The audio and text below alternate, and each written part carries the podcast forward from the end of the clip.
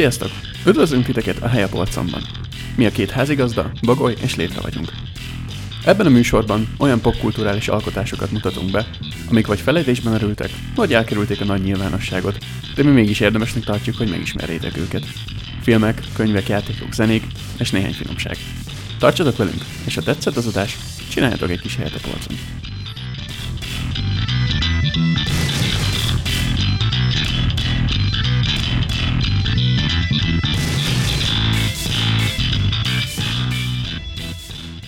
Sziasztok! Ez itt a Hely a Polcon Podcast, nincs itt velem műsorvezető társam létre, én viszont Bagoly vagyok. Hogy miért nincs itt, kölcsönkérte a szomszéd takarításhoz szüksége van rá, viszont így, ha már nincs itt, akkor választottam egy olyan témát, amivel én szoktam foglalkozni, ő kevésbé. Ez a téma pedig nem más, mint az olasz westernek, a spagetti westernek. És ehhez kapcsolódóan egyébként szeretnék egy kis ilyen bemutatást tartani, hogy, hogy mik a tervek így a podcast szempontjából. Hát most szeptember van, és kitaláltam, hogy akkor lehetne egy ilyen tematikus adás minden szeptemberben, legalább egy, ami a spagetti westernekről szólna, és ez lenne a spagetti szeptember, például a október, ugye a Halloween miatti horroros október, vagy, vagy például a, a Noir a film noiros november, vagy a szintén általam összetákolt mainstream May mintájára. És akkor ilyenkor minden évben beszélnék valami spagetti westernről, vagy jobb esetben beszélnénk kettel létrával, hát ő most ugye nincs itt, mert a spagetti western az sok szempontból jó. Például nagyon nagy előnye, hogy ez, ez egy nagyon jó bevezető általánosan westernek világába, a, én is így kezdtem el western nézni, hogy elkezdtem Leone filmjeit megnézni, Sergio Leone filmjeit, viszont az ő filmjeiről most nem lesz szó, mert azt kell tudni Sergio Leone-ről, illetve az ő filmjeiről, a westernek, illetve a Volt egyszer egy Amerika, hogy ő egy teljesen más liába mozgott, egy, egy nagyon egyedi stílusú rendező, szemben mondjuk a rengeteg olasz mert az ő filmjein kívül rengeteg spagetti western készült már előtte is. Az ő stílusa csak inspirált egy csomó embert, és mert hát az olaszok mindig egymásról inspirálódtak, egymás ötleteit nyúlták, az egész spagetti western ciklus úgy indult, mint sok más olasz filmes ciklus, hogy valaki kitalálta, hogy hát ha németek tudnak western csinálni, ugye németek csinálták a Vinetú filmeket, akkor mi is tudunk, gyártsunk mi is westerneket. Amerikában most azok úgy is már leáldozóban vannak, és sikeresek lettek, és akkor mindenki ráállt az olasz filmiparba, hogy akkor na western gyártás. Nyilván volt más film is, de hogy ezt nagyon felkapták annó, amikor olvastam Bud Spencer önéletrajzát, akkor még nem voltam így benne a dolgokban, nem most volt az még, amikor megjelent, és nem értettem, hogy hogy kell ezt elképzelni, hogy ennyi vesztert, tehát soha nem hallottam róluk, hogy ez, ez mégis még folyamatosan veszterment, és valószínűleg igen, ugyanis rengeteg van. És ahogy említettem, nem Lione filméről lesz itt szó, mivel ellentétben Lione filmjeivel, a, amik egy abszolút tényleg a műfajon kívül is zseniálisak, többi spagetti western nagyon-nagyon hasonló tud lenni, sok sablonjelzetesség van benne. Egyébként Leone filmjeiben is megtalálható az a legtöbb, tehát azok is tagadhatatlanul spagetti westernek, csak hogy mondtam, az, az hogy egy, egy teljesen más szint. És nem azt mondom, hogy rajta kívül csak rossz filmek vannak, vagy, vagy csak tehetségtelen rendezők, mert ez ki vagyok én, hogy ilyet mondjak, meg ez nem így van. Viszont teljesen más kategóriáról van szó. Például ez a klasszikus, amit mindenki emleget, ugye alapból megkérdezel egy átlagembert, aki nem egy ilyen western, szerető western fan, akkor valószínűleg valamelyik Leone filmet, mondjuk a Jó, a rossz és a csúfot, vagy itthon a talán kicsit népszerűbb, vagy jobban ismert a volt egyszer egy vagy nyugat, de, de ugye van még ott az egy maréknyi dollárért, pár dollárral többért ezeket fogják mondani, és említik, hogy igen, ezek ilyen nagyon-nagyon lassú filmek, de hát ez már az egy maréknyi dollárért se igaz, tehát az volt Leonének az első vesztenje, és, és ott se igaz az, hogy lassú lenne. Ezek pörgős filmek, és hát itt is a jó szó nagy kedvencünk az exploitation, tehát itt is a, a western sikerét aknázták ki, illetve azt, hogy akkor a westernen belül miket lehet kihozni, ellentétben mondjuk az amerikai westernnel, ami például az 50-es években élte a fénykorát, és jó, mivel ez a háború után, ami a film is ment téma, előjött benne, hogy akkor nem mindenki jó, vagy nem mindenki csak rossz, hanem vannak átmenetek, de azt leszámítva egy, egy sokkal szeridebb dolog volt, mert ugye ott azért komoly szabályok vonatkoztak akkor még Hollywoodra. E, ezzel szemben az olasz filmeknél azért azon felül, hogy itt is eléggé kétes, hogy, hogy melyik karaktert mennyire nevezzük jónak, hogy a főhősünk éppen jó vagy rossz. Ezen kívül is rengeteg dolog volt, amit csináltak, és, és például az amerikai westernekben nem volt, tehát véresek voltak, erőszakosak voltak, sokkal kevesebbet beszéltek, mint amennyit lőttek, teljesen más volt a zenéje is a filmeknek. Egy, egy modern pop zenét raktak igazából a westernek mögé. Ezt úgy kell elképzelni, hogy nem meglévő zenét, hanem konkrétan a filmekhez írták, ugye. És ha már ennyi felvezetőt tartottam, akkor el is árulom, hogy melyik lenne a két film. Egyik a Ramon the Mexican 1966-ból, olasz címén Ramon el Mexicano, ennyit még talán tudok olaszul, másik pedig az 1977-es Kalifornia, ami olaszul is Kalifornia, magyar cím egyiknek sincs, Szerintem magyar felirat sincs hozzá, nem hogy szinkron, viszont könnyen fölelhetők ezek többféle forrásból is, tehát nem nehezen elérhető filmek, kevésbé ismertek, az, az tény. És hogy tegyek az ellen, hogy ezek ilyen kevésbé ismert filmek, rögtön el is kezdeném a Ramondo Mexican bemutatását. Ennek a címszereplője Robert Hunter, akiről hát itt hallottam először, de érdemes megjegyezni a nevét, mert más olasz filmekben is előkerül, hogy az ember beleássa magát a műfajba. Meglepő, hogy nem ő a főhős, ő a főgonosz a filmben. Ramon Morales néven játszik egy mexikói banditát. A főszereplő Jean-Louis játsza, nem összekeverendő Jean-Louis Trentinionnal, szimplán Jean-Louis a neve. Az ő karaktere Slim Baxter, aki egy, egy amerikai karakter. Itt már érződik, hogy akkor itt a valami ellentét itt már rögtön lesz a mexikóiak meg a ilyen kik között. És az ellentét az, az egy nő személyében valósul meg igazából. Ő Esmeralda, akit Vilma Lindemer játszik rögtön vele indít a film, mármint előtte egy főcímdallal, ami egy nagyon-nagyon jó, igazi spagetti westernes főcímdal, tehát szerethető teljesen, de ez, ez majd sokszor fogom mondani a filmre, hogy nagyon sok ilyen dolog van benne, ami ez spagetti western, ez ilyen, vegyük azt jónak vagy rossznak, hogy benne van, de majd erről mindjárt bővebben főcím lemegy rögtön az elején, és utána látjuk, hogy Esmeralda egy vödörrel lemegy a patakhoz, de jön valaki rossz arcú fazon, és hát Esmeralda nagyon látványosan dúdulászik, kicsit vicces is. Utolsó pillanatban vesz észre, hogy jön oda valaki, nagyon nem akar oda nézni, és hát az a valaki meg akarja erőszakolni, de szerencsére megérkezik John Baxter, aki, akiről ezt kicsit később tudjuk meg, hogy Johnnak hívják, és Slimnek a testvére, őszhaja alapján a bátyja. Tehát egyébként nagybátyja is lehetett volna, vagy valami kinézetre, de, de mindegy, ez, ez a, amúgy lényegtelen a sztori szempontjából. Tehát, ahogy említettem, ilyen John Baxter egy kétszemélyes ilyen kis hinton szekéren, és akkor meglátja, hogy itt Esmeraldet meg akarják erőszakolni, ráugrik az erőszakolóra, dulakodnak, verekednek bele a patakba is, és az erőszakolónál azért van egy fegyver, úgyhogy sejtjük, hogy ebből baj lesz, és rá is fogja Johnra egy adandó alkalom, amikor John még fekszik a patakban. Azonban valaki hátulról lelövi, lovon megérkezik, kiderül, hogy ő Slim Baxter, és így megvédte a bátyját, illetve Esmeraldát, akiről megtudjuk, hogy a a barátnője, akivel majd össze is terveznek házasodni. De aztán megérkezik a futva Senior Baxter is, Johnnak és Slimnek az apja, Egyébként itt kicsit ilyen közbevágós gondolat, hogy az a Slim elnevezés, ez, ez is olyan, hogy nem tudom, hogy ilyen név van ennek, utána kéne nézek. Olyan becenévesen hangzik, de, de olasz filmekben divat, hogy ezt, ezt használják, ezt az elnevezést, mint rendes név, tehát az apja is így hívja, az anyja is így hívja, illetve az oké, hogy a szülei így hívják, mert az alapján lehetne becenév is, de hogy tényleg így ismerik. És akkor megérkezik futva Senior Baxter, először megijed, hogy, hogy mi volt, meg, meg mi történt, mondják, hogy valakit lelőttek, és kiderül, hogy ez nem más, mint Juan Morales, aki Ramon Moralesnek a, hát a Bonda vezértársa és a testvére, úgyhogy ebből bosszú lesz. És akkor ebből indul ki a filmben a bonyodalom, hogy akkor Slimnek azt javasolja az apja, hogy rejtőzzön el, John folytassa útját Tucsonba, és keresse meg a, az ő bíró ismerősét, már nem Johnnak, hanem Senior Baxternek, hogy segítsen, mert hát, mert hát ki az, aki rájuk hallgatna, hogy önvédelem volt, amikor három golyó van a hátába Juan Moralesnek, és a sheriff és a Moralesék kezébe van, mert Ramon Morales fizeti.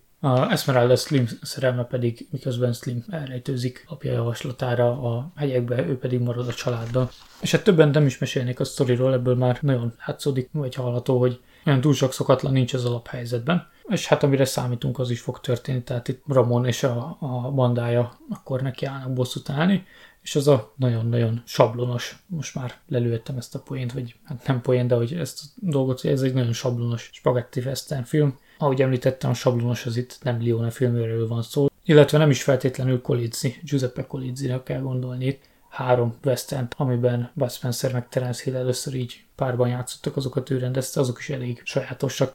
Van az a nagy hibája az olasz westerneknek, ami hát más filmekben is szerintem, vagy más műfajokban is előjön, hogy az elején rögtön megtudjuk a konfliktus, hogy nem húzzák sokáig, Viszont onnantól kezdve főhős az végig csak szenved, az összes ismerőse, az összes hozzáköthető ember is végig csak szenved, és csak a film végén, az utolsó 10 percben hirtelen megtáltosodik, és akkor e- a fináléban lelő hirtelen mindenkit, és, és ennyi volt a film, hogy le, igazából azért lő le mindenkit, mert vége, vége van a játékidőnek. Tehát ez tipikusan ez a kategóriai film. Ilyenből van nagyon rossz, van kevésbé rossz. Általában én, én ezeket nem szeretem, mert nem is azért, mert kiszámítható, mert nem feltétlen azért néz az ember filmet, hogy kiszámíthatatlan legyen jó az, amikor így tudja, hogy mire számítson nagyjából, és akkor megnyugtató, hanem egyszerűen szimplán idegesítő és logikátlan az, hogy valaki végig szenved, majd hirtelen komolyabb indok nélkül megtáltosodik. És hát mi az, ami még ilyen sablonos benne? Van benne rengeteg lovaglós jelenet, időkitöltésnek, de ezek látványosak, Egyébként az egész film szépen van fölvéve, úgyhogy ez jó pont. Ez olasz filmeknél általában rendben szokott lenni. Van rengeteg, ha már olaszoknál tartunk, ugrás a sztoriban, amikor így pillanatra gondolkodni kell, hogy na akkor itt mi történt, hogy egyszer csak hirtelen lesz egy, egy bandája főhősünknek, akiket valahogy szerzett bujkálás alatt, de így ezt nem mutatják be, hogy hogy szerezte, vagy hogy lett a főnök, csak így vannak, mert kellenek a következő sztori elemhez, ami nem is feltétlen annyira fontos a filmhez. Tehát vannak ilyen dolgok, ez is olyan, hogy amennyi az filmet láttam, így egy pár darabot, az több helyen előjött, hogy nem, nem mindig foglalkoznak azzal, hogy akkor a sztori az így nagyon összefüggő legyen olyan szempontból, hogy minden meg van magyarázva. El kell fogadni, hogy történnek benne ilyen dolgokat nem magyaráznak be, vagy nem mutatnak be hosszan. Van benne a már említett lefizetett sheriff, ez is rengeteg westernbe előjön, hogy a sheriff az igazából vagy maga is egy bandita, vagy banditák oldalánál, és az a célja, hogy megkeserítse a főhős életét igazából. És maga Ramon is, mint címszereplő, egy elég sablonos mexikói bandita karakter, akinek egyébként célja, hogy Esmeraldát feleségül vegye, és el is rabolja, akit ugye főhősünk a film végén megment, hogy ez, ez ilyen sztoriknál szokásos, viszont ez egy érdekes dolog, hogy valahogy az elfelejtődik, hogy Juan Morales meg akart előtte erőszakolni, hogy ez így probléma lenne neki, vagy sem. A tesójáért akart azzal, akit ő már korábban eldöntötte, hogy feleségül akar venni. Ez így elfelejtődik, megölték a testvérét, illetve neki kell Esmeralda, ezért, ezért Slimnek meg kell halni a kész, nem foglalkozik vele. Baxterék is egyébként egy klasszikus rendsen laknak, klasszikus gazdag családa. Ott van a néger szolgálónő, ott van a két idős Baxter, és vannak embereik, akikről zseniális, nem tudom, hogy ez, ez is olyan, hogy ilyen mögé gondolása a filmnek, hogy olyan, hogy bérelhették fel, hogy egyik se tud lelőni semmit, viszont fél perc alatt halomra lövik őket Ramónék, de ez kétszer eljátszák, hogy ilyen van. Másodjára azért, azért mentségükre szóljon, hogy valakit lelőnek, de, de tényleg vicc, hogy mivel így kívánja a sztori, ezért banitákat így megölni, azt, azt nem, nem gondolják, vagy én nem tudom. Slim közben egyébként a sztori alatt megsebesül, ugye ez se, ez se ritka ilyen filmeknél, és a barlang, amiben a bujkált már korábban is ott lábadozik, illetve utána, amit már említettem, lesz valahogy bandája, akivel egy fegyverszállítmány megtámadnak, de ez Ramonék fegyverszállítmánya, és Slimnek különösebb célja nincs, de csak bosszúságot okozni, míg az emberei ugye azért vannak ott, hogy ebből nyerjenek is valamit. Ha már a lábadozásról van szó, akkor itt van egy bottal közlekedő idős orvos, az, az zseniális, nagy alkoholista karakter, segít, meg, meg megoldja a dolgot, de ilyen zsörtődős alkoholista az olyan szórakoztató tud lenni. Illetve van még egy, egy üdös karakter, ez az alacsony kis öreg ember szakállal, fekete ruhába, aki általában temetkezési vállalkozó szokott lenni, ez, ez is rengeteg sporti westernben van ilyen karakter, ez, ez mindig a comic relief és itt is az, az a karaktere, hogy, hogy végig mondja a magáét, hogyha pénzt adnak neki, akkor információt ad át Ramonnak is, tehát oda-vissza játsza a két oldal, de igazából azért neki is megvannak az elvei, hogy ki tud áll és kit nem. De ugyanúgy segít Slimnek is, Viszont egy karakter kimaradt, akit még nem említettem vissza egy kicsit a, erre a fegyverszállítmány rablásra, az van, hogy illetve a bandájára a Slimnek, hogy van egy-két banditája, akik fönt ücsörögnek a hegyen, a sziklán, és beállít hozzájuk egy full idegen ember, aki azt mondja, hogy itt ez a fegyverszállítmánya Moraleséknek, ezt a három szekeret ezt el kéne lopni. Erre van egy kis jelent, hogy azért Slim megmondja, hogy ott ő a főnök, de elfogadják az ajánlatot, hogy tulajdonképpen az idegen az, az csatlakozzon hozzájuk, és menjenek rabolni, és senkinek eszébe nem jutna, hogy ez, ez csapda, vagy nem csapda, hogy a fenébe kerül ide. Elég, elég nyitott banditákról van szó, elég nyitott a csapatuk. ez meglepett egyébként, hogy annyira nem gyanakodnak. Hát összefoglalásul a filmről, ugye említettem, hogy a zenéje az, az nagyon jó. Ez kicsit Morricone-re haja az a, a Dollár trilógia zenéjét idézi, annál spanyolosabb egy kicsit, de, de jó zene nagyon a, a mű, műfajhoz illő jó zene. Egyébként pedig egy, egy tuszat sablon western. Abból nem a rossz fajta, de nem is olyan, ami kiemelkedő, vagy nagyon megmaradt. Tehát, hogyha az ember kicsit fáradtan ül le megnézni, akkor nagyon könnyű belebambulni, meg ilyesmi. Úgyhogy nem feltétlen válik a az előnyére, tényleg a zenéje nagyon jó, illetve szép, hát néha kicsit, ugye Európában forgatták, néha kicsit túl európai tájakon játszódik, de szép tájakon játszódik, és egy nézést megér, és ha valakit érdekel, hogy milyen az a sablon western, ami, amit Bud Spencer is ír a könyvébe, hogy mennyi western csináltak, ami megszámlálhatatlan volt lényegében, akkor ez egy olyan példa, ami, ami nem rossz, úgyhogy érdemes megnézni. Ezzel szemben az 1977-es Kalifornia az már egy érdekesebb darab. Már csak azért is érdekes, hogy ez 77-ben készült, a Spaghetti Westernek korszaka az a 60-as évek elején kezdődött, a 60-as évek legelején még, még azért a Peplum, a Gladiátor, Vikingek, görögök, mindenféle mitológiai vagy bibliai témák, filmek mentek, ami a Amerikába akkor ment a Spartacus, korábban volt a Tíz parancsolat, Ben Hur, tehát azokat a filmeket lovagolták meg ott éppen az olaszok, illetve volt a 58-as volt talán Kirk douglas a The Vikings című film, azt valamikor meg kéne nézzem. Tehát ezekből inspirálódtak ezeknek a sikerét lovagolták meg akkor éppen az olaszok, és ezután váltottak a spagetti westernbe. E, ezután volt az, hogy áttértek a, a western készítésre. Egyébként, ha már említettük egy csomószor Leonét, az ő első rendezése is egy peplum volt a The Colossus of Rhodes címen. Ezt sem láttam még. Más kategóriai filmek ezek azokban nem tudok olyan kiemelkedőről, mint például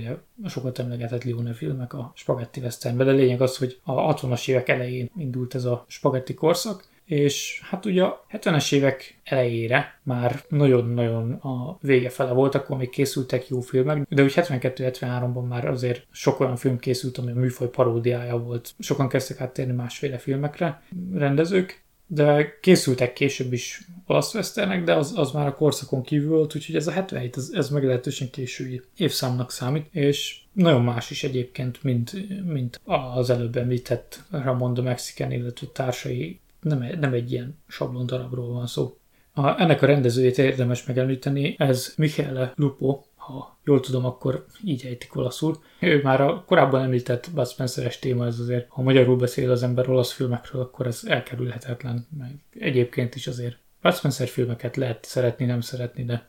az olasz filmgyártásnak igazából egy, egy Hát ugye vígjáték azért nagyon olaszos, de hogy az olasz vígjátékon belül egy ilyen akcióvigátékon belül egy ilyen nagyon érdekes szegmense, egy ilyen saját alműfaj. És hogy, hogy miért kell megemlíteni, melyik filmeket rendezte Michele Lupo, ő rendezte az, akit Bulldozernek hívtak ott 78-ba, 79-ben a Sheriff az égből, a Sheriff és az idegeneket 80-ban, az Aranyos lyukkában, ami szintén egy késői spagetti western, az, az vígjáték, az 81-ben, illetve a Bomba Jóbox volt 82-ben, és az volt az utolsó filmje is, tehát igazából a most kitárgyalt, vagy most kitárgyalandó Kalifornia után már csak Bud Spencer filmeket készített, ráadásul csak olyan Bud Spencer filmet, amiben Terence Hill nem volt, csak így apróság, és 89-ben egyébként fiatalon 56 évesen meg is halt szegény, de érdekes, hogy, hogy én, én a Bud Spencer-es vonalról ismertem, illetve valószínűleg aki hát sok ember nézett már Bud Spencer filmeket, amiket felsoroltam azokból is, azért szerintem sokan láttak legalább egyet.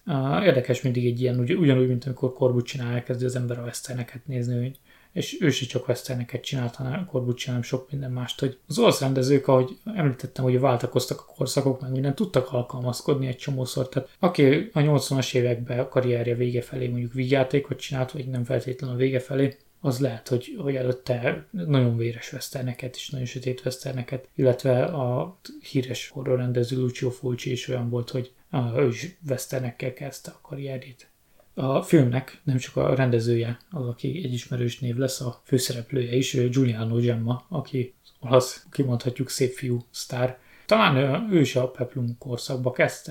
Nem hiszem, hogy nagyon előtt, akkor még nagyon fiatal volt, és, és a westernekben rengeteg bejátszott nagy olasz western hős volt. Ő, ő úgy, mint olasz színész, ellentétben mondjuk egy, egy Lee Van Cleef-fel, vagy egy Clint Eastwood-dal, ő, ő nem a, épp, éppen a nem jól menő karrierű külföldi volt, hanem a, nem amerikai volt, hanem olasz. És ha már említettem, hogy ez egy egyedi film, azt nem tudom, hogy hozzátettem-e, szerintem még nem, hogy rögtön itt az elején megemlítem, hogy na ezt, hogyha valaki szereti akár csak a westerneket, az, az ilyen komolyabb westerneket, de magát a spagetti westernt is. Ezt, ezt muszáj megnézni, mert, mert egy, nem szeretem azt mondani, hogy hű, mekkora film, mert akkor úgyis utána, aki megnézi, az csalódni fog maximum benne, de egy, tényleg egy erős, egy jó film, érdemes megnézni. Föltűnik benne egyébként, ha már az előbb beemlítettük címszereplőként, meg hogy később érdemes lehet róla beszélni, Robert Hunder Egyébként ez annyira nem véletlen, hogy így két filmet így válogattam össze. Van az USA-ba egy Wild East Productions nevű DVD kiadó cég, egy-két Blu-ray-t is adtak ki, de ők a DVD korszakban voltak nagyok, azóta váltott a piac egy ilyen gyűjtőknek szóló piacá igazából, és ott, ott rengeteg gyűjtő Blu-ray kiadó van, akik kiadják ezeket a westerneket felújítva. Ezt a két filmet pont nem. De hogy ezt, ezt például a Wild East adtak ki az USA-ba a DVD-n, de a németeknél egyébként most az import költségek változásával, amik voltak nyáron, főleg kedvezőbben be lehet szerezni, hogyha esetleg a német kiadványon nem csak német szinkron van, ami egyébként sok esetben például Bud Spencereknél is nézegettem, hogy hogy néz ki egy ilyen kiadványot, kori, hogy angol szinkron sincs rajta, olasz se, meg felirat se, tehát jó Bud Spencer-t az magyarul néz az ember, de hogy ha ilyen westerneket mondjuk nem tudtok más forrásokból beszerezni, hogy ezek nincsenek fönn streamingeken, ilyesmi, akkor legális forrásból DVD-n általában elérhetők valahonnan. És ez például így volt, hogy a két film az, az egy lemezen volt azért, mert hogy mind a kettőben Robert Hundár játszott, és akkor ez a véletlen összeválogatás. De hát ez már csak ilyen. Még egy harmadik nevet kiemelnék rögtön az elején. Ő a jelmeztervező Carlos Simi, aki Lione filmjében dolgozott, és hol production designer volt, hol custom designer, hol art designer megdolgozott egyéb filmeken is, de olasz westerneknél, főleg Lione filmek után ismerős lehet a neve. Ez a film is rögtön a főcímmel indít, ez polgárháborús eredeti fotók vannak bevágva, kivéve az utolsó, ami átvált talán ebből a fekete-fehérre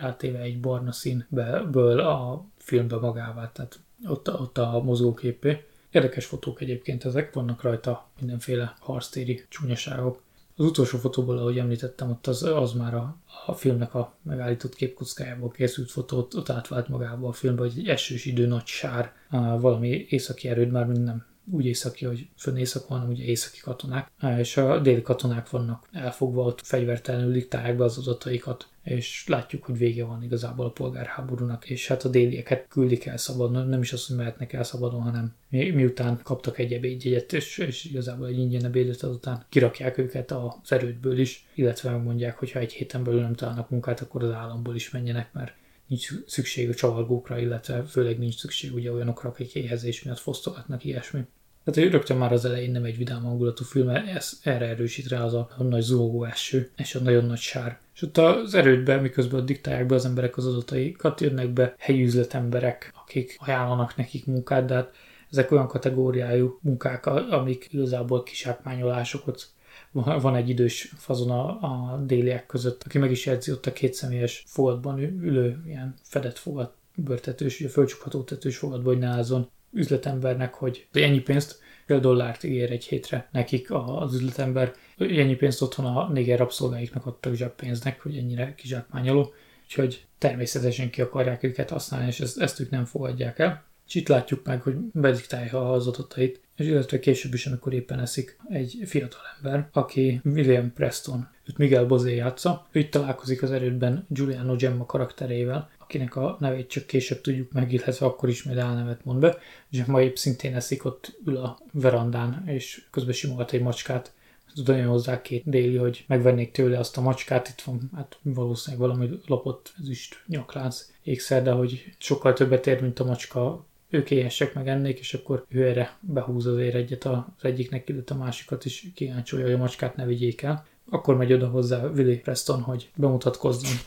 és, és megemlítse, hogy, hogy, hogy second lieutenant rangja, amire Gemma karaktere csak annyit mond, hogy I don't need any seconds, Ekközben az irodán egyébként folyik az élet, jön, jön a távirat, hogy konkrétan annyira vége van a háborúnak, hogy, hogy jön a távirat, hogy Richmond elesett, Lee megadta magát, úgyhogy mondja az ezredes, hogy akkor kezdődhet a legnehezebb része a dolognak az újjáépítés. És látjuk, hogy a tiszteken kívül egyébként megérkeznek oda fejvadászok, akik ott tartózkodnak ugyanúgy a parancsnok irodába, és a fejvadászoknak az ezredes adja át, hogy kiket kell összeszedniük a klasszikus wanted posztereket, a körözési posztereket. Ugye Dead or Alive működik, tehát tudjuk, hogy a fejvadászok azok mindenkit halomra lőnek, akit ez alapján joguk van halomra lőni, mert hát így a legegyszerűbb nekik. Nyilván ők, ők se azért csinálják ezt az egészet, mert a jó oldalán állnak, hanem a pénzért. Fejvadászok egyébként sokat szerepelnek a filmben. A vezetőjük egy Mr. Whittaker, aki fontos a film későbbi története során, de, de innentől kezdve nem mennék bele a sztoriba. A lényegében a film első egy órájában azt látjuk, hogy a voldéliek próbálnak túlélni pénz, ló, fegyver és élelem nélkül az eső saras időben. Miközben a fejvadászok pedig kegyetlenül, ahogy említettem, lelőnek mindenkit közülük, akinek a fején vérdíj van. Jim karaktere pedig miután szerintem lerázta Willit, amikor ott kajált, elindul kifele az erődből, és, és ott is próbálja lerázni Willit, illetve sokáig megy az, hogy akkor nem szeretné, hogy sétálnak az erdőbe, és nem szeretné, hogy csatlakozzon hozzá, hanem saját útján menne, de Willi ragaszkodósoknak ellenére is, hogy egyszer úgy éri utol Gemmát, hogy egy, egy szekére jön, amit stoppolt persze nem ingyen, hanem valami medált odaadotta, ami értékes a, a szekér tulajdonosának, és hát a szekér tulajdonosa Gemmát is fölvenni a medálért, de ő, ő ezt nem akarja, úgyhogy mondja, hogy akkor nem veszi föl, illetve ezáltal Willi is leugrik, és akkor itt van az, hogy Willi inkább megint Gemma karakterével maradna, hiszen megkérdezi a nevét, és ott van az, hogy Gemma karaktere annyit mond, hogy Michael Random, ami a film szerint dohány márkot a szekér hátulján van egy láda, és azon van rajta. Úgyhogy hát innentől kezdve ezt a nevet fogom használni, de hogy vagy annyit, hogy Gemma, mert azt, azt akkor mindenki tudja, de hogy lényegében ezt az álnevet használja a filmben és hát később a srácot elfogadja maga mellé, és, és összetartanak így a, a szenvedésbe és a srác meg minden áron azt akarja, hogy tartson vele a szüleihez haza Oregonba, ahol a szülei, illetve a hugalaknak a családi farmon ebbe az első egy órában, de ez, ez tényleg olyan, hogy a film majd, hogy nem pont az egy órás részénél vált át másba a sztori. A, itt az első egy órában van egy, egy ilyen szomorúan vicces jelenet, amikor békát vadásznak, ott, ott nem csak a Willy meg Michael, hanem több déli, sok, sok déli is ott ugrálnak a sárba, mint a békák lennének egy vicces zenére, és, és csak egy olyan kényelmetlenül komikus, hogy szerencsétlen emberek ott éheznek, és ezt a dolgot mutatja be. Szerintem egy, egy elég jó megoldással a film. Aztán a, a One Hour Mark után vált, hogy szép magyarosan mondjuk, vált a film hangulata, a Gemma besegít a farmon, egy kis idéli élet alakulott ki, nem éhezik, kap rendes ruhát. Willinek az apja igazából, amíg a fia nem tért haza, addig, addig nem érzett magán kedvet ahhoz, hogy úgy különösebben tevékenykedjen, tehát a, jó, az állatokat gondozta meg, nem volt, de hogy ugye a farmra ráfér a javításokba segít be, tehát van szükség rá, és van munka, és, és tényleg egy olyan Han beilleszkedik oda, szívesen látják, fiúknak tekintik lényegébe, illetve Willy Hugo is szívesen látja, és akkor ott van köztük egy, egy romantikus kapcsolat, azonban hát ez az idő sem tarthat soká, mert hát akkor mi lenne a film többi részében. Gemma és Willy Hugo Helen, Helen Preston, akit Paula Bozé, tehát a valóságban is, is testvér ott Miguel Bozéval, nem csak a filmben játszik, bemennek a városba vásárolni, és akkor kerülnek oda a fejodászok is, akik azóta kegyvesztettek lettek politikai okból. Ahogy ez sok más amerikai filmben is előjött, az ezredes politikai pályára készül, és a múltját ki kell takarítania, úgyhogy immár a fejvadászok azok, akikre vonatkozik az, hogy körözés van rájuk, és Dead or Alive össze kell szedni őket, és hát ott egy lövöldözés alakult ki a városba, és magukkal viszik a saját szekerükön igazából Helent, és elrabolják, és Gemma pedig megsebesül nem súlyosan, de nem tudja megakadályozni, hogy elrabolják, és akkor az ő feladata az, hogy elmenjen és megtalálja a fejvadászokat, és megmentse Helent. Ez egyébként, ez a része a filmnek, ez egy olyan 30-35 perc talán, ez, ez teljesen más hangulat. Említettem ugye ott a, rögtön már, hogy a farmon az idilli helyzet, ez utána egy hát ez sem egy vidám része a filmnek, viszont itt nem az van, mint a, a Ramon de Mexicanben, hogy majd az utolsó 10 percben akkor sem a megtártosodik, hanem így, hogy ott a farm van fegyver, amit magához tud venni, így teljesen logikusan akkor most már nem annyira esetlen a fejvadászokkal vagy a külvilággal szemben, mint amikor fegyverpénzben minden nélkül éhezve botorkált volt katonaként abban az egyenruhában, amivel szívesen se látták ezzel szemben most ugye megvan a lehetősége, és teljesen magától értetődő, hogy akkor ki is használja, hogy akkor utána megy Helennek, és az a része a filmnek, ami lényegében egy bosszú hadjárat, egy, egy keresés, egy ilyen klasszikus izgalmas sztori, amikor megy a western vagy nyugati hős, és látjuk, hogy nincs, nincs előtte akadály, és, és trükkös, és ügyes, és cserkészi be a banditákat, és ha kell, akkor szövetkezik minden oldallal, és, és csak a cél érdekli. Ez az egész mentő akciós rész egyébként, hogy ez ebben megy át a film, ez, ez kicsit egyébként a, a The Searchers-re, 1956-os film, az amerikai western arra emlékeztetett. Még a végkifejletben is van egyébként olyan, de volt, hogy ezzel spoilereztem annak, aki látta azt a filmet, nem pont ugyanaz van, itt nincsenek indiánok, meg ilyesmi, ugye itt fejvadászokra voltak, de hogy a végkifejlete az, az egy meglepő sötét fordulatot tartogat igazából, amire szerintem nem számított senki kivéve, hogyha látta a Searchers-t, és én akkor most spoilereztem, akkor elkezd gondolkodni. De így ez a része a filmnek egyébként, mint egy másik film lenne az előző egy órához képest. Ami egyébként még itt, itt kiderül ugye Jammáról, hogy ha megvan a lehetősége, akkor ügyes, és egész végig az első egy órában is ja, a nevét is titkolta, meg a farmon is, és azért titokzatos volt, hogy akkor ő ki, ő, mi ő, honnan jött, miért nincs senki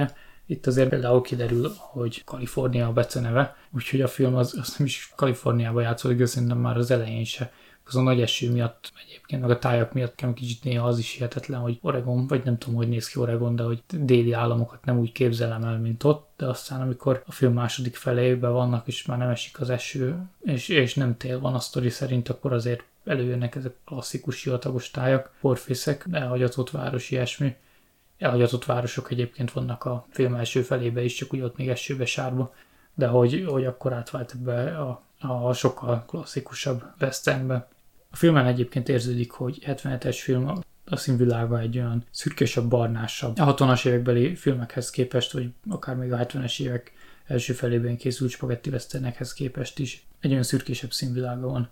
A zenéje is egyébként kicsit más, nagyon jó zenéje van, Szerintem fölfelezhető benne egy kicsit a zsállózenék motivuma, de azok is ekkor már egy, egy jól kiárt műfaj voltak, de, de ez, a, ez engem arra emlékeztetett. És hát összefoglalásul a filmről igazából azt tudom mondani, hogy elkezdtem, hogy ezt érdemes megnézni. Itt lehetne azt mondani, hogy ha a kettő közül egyet választotok, akkor ezt nézzétek meg, de nézzétek meg mindkettőt, mert az a legjobb. De ez tényleg egy, egy az előző képest egy, egy jobb film, már csak azért is, mert nem az a sablon. Úgyhogy ennyit az idei Spagetti szeptemberről, illetve az első ilyen témájú adásunkról. Lesznek majd később is, azért vannak nagyon jó filmek. A, itt is a jó, ezt sokszor szoktam így mondani, nagyon-nagyon jó. Ez legtöbbször a, arra értem, hogy nagyon-nagyon szórakoztató filmek, mert kinek mi a jó, meg kinek mennyire jó valami. Szokásosan nem a nemzetközileg minden kritikus által elismert egyszer egy ember által valaha a csillagok helyes állásának köszönhetően elkészített filmekről van szó, hanem a szórakoztatásért készült tucat filmekről igazából, és azok közül azokról, amiket érdemes megemlíteni, mert megérnek egy nézést. Úgyhogy lesz még ilyen,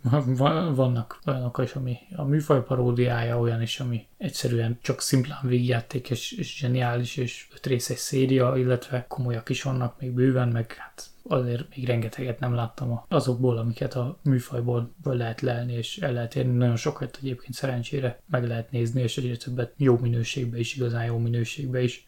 Úgyhogy majd következő tematikus adása, ahogy említettem, az majd október lesz. Ott valami horrorral készülünk. Addig is én bagoly voltam, és nézzetek spagetti westerneket. Sziasztok!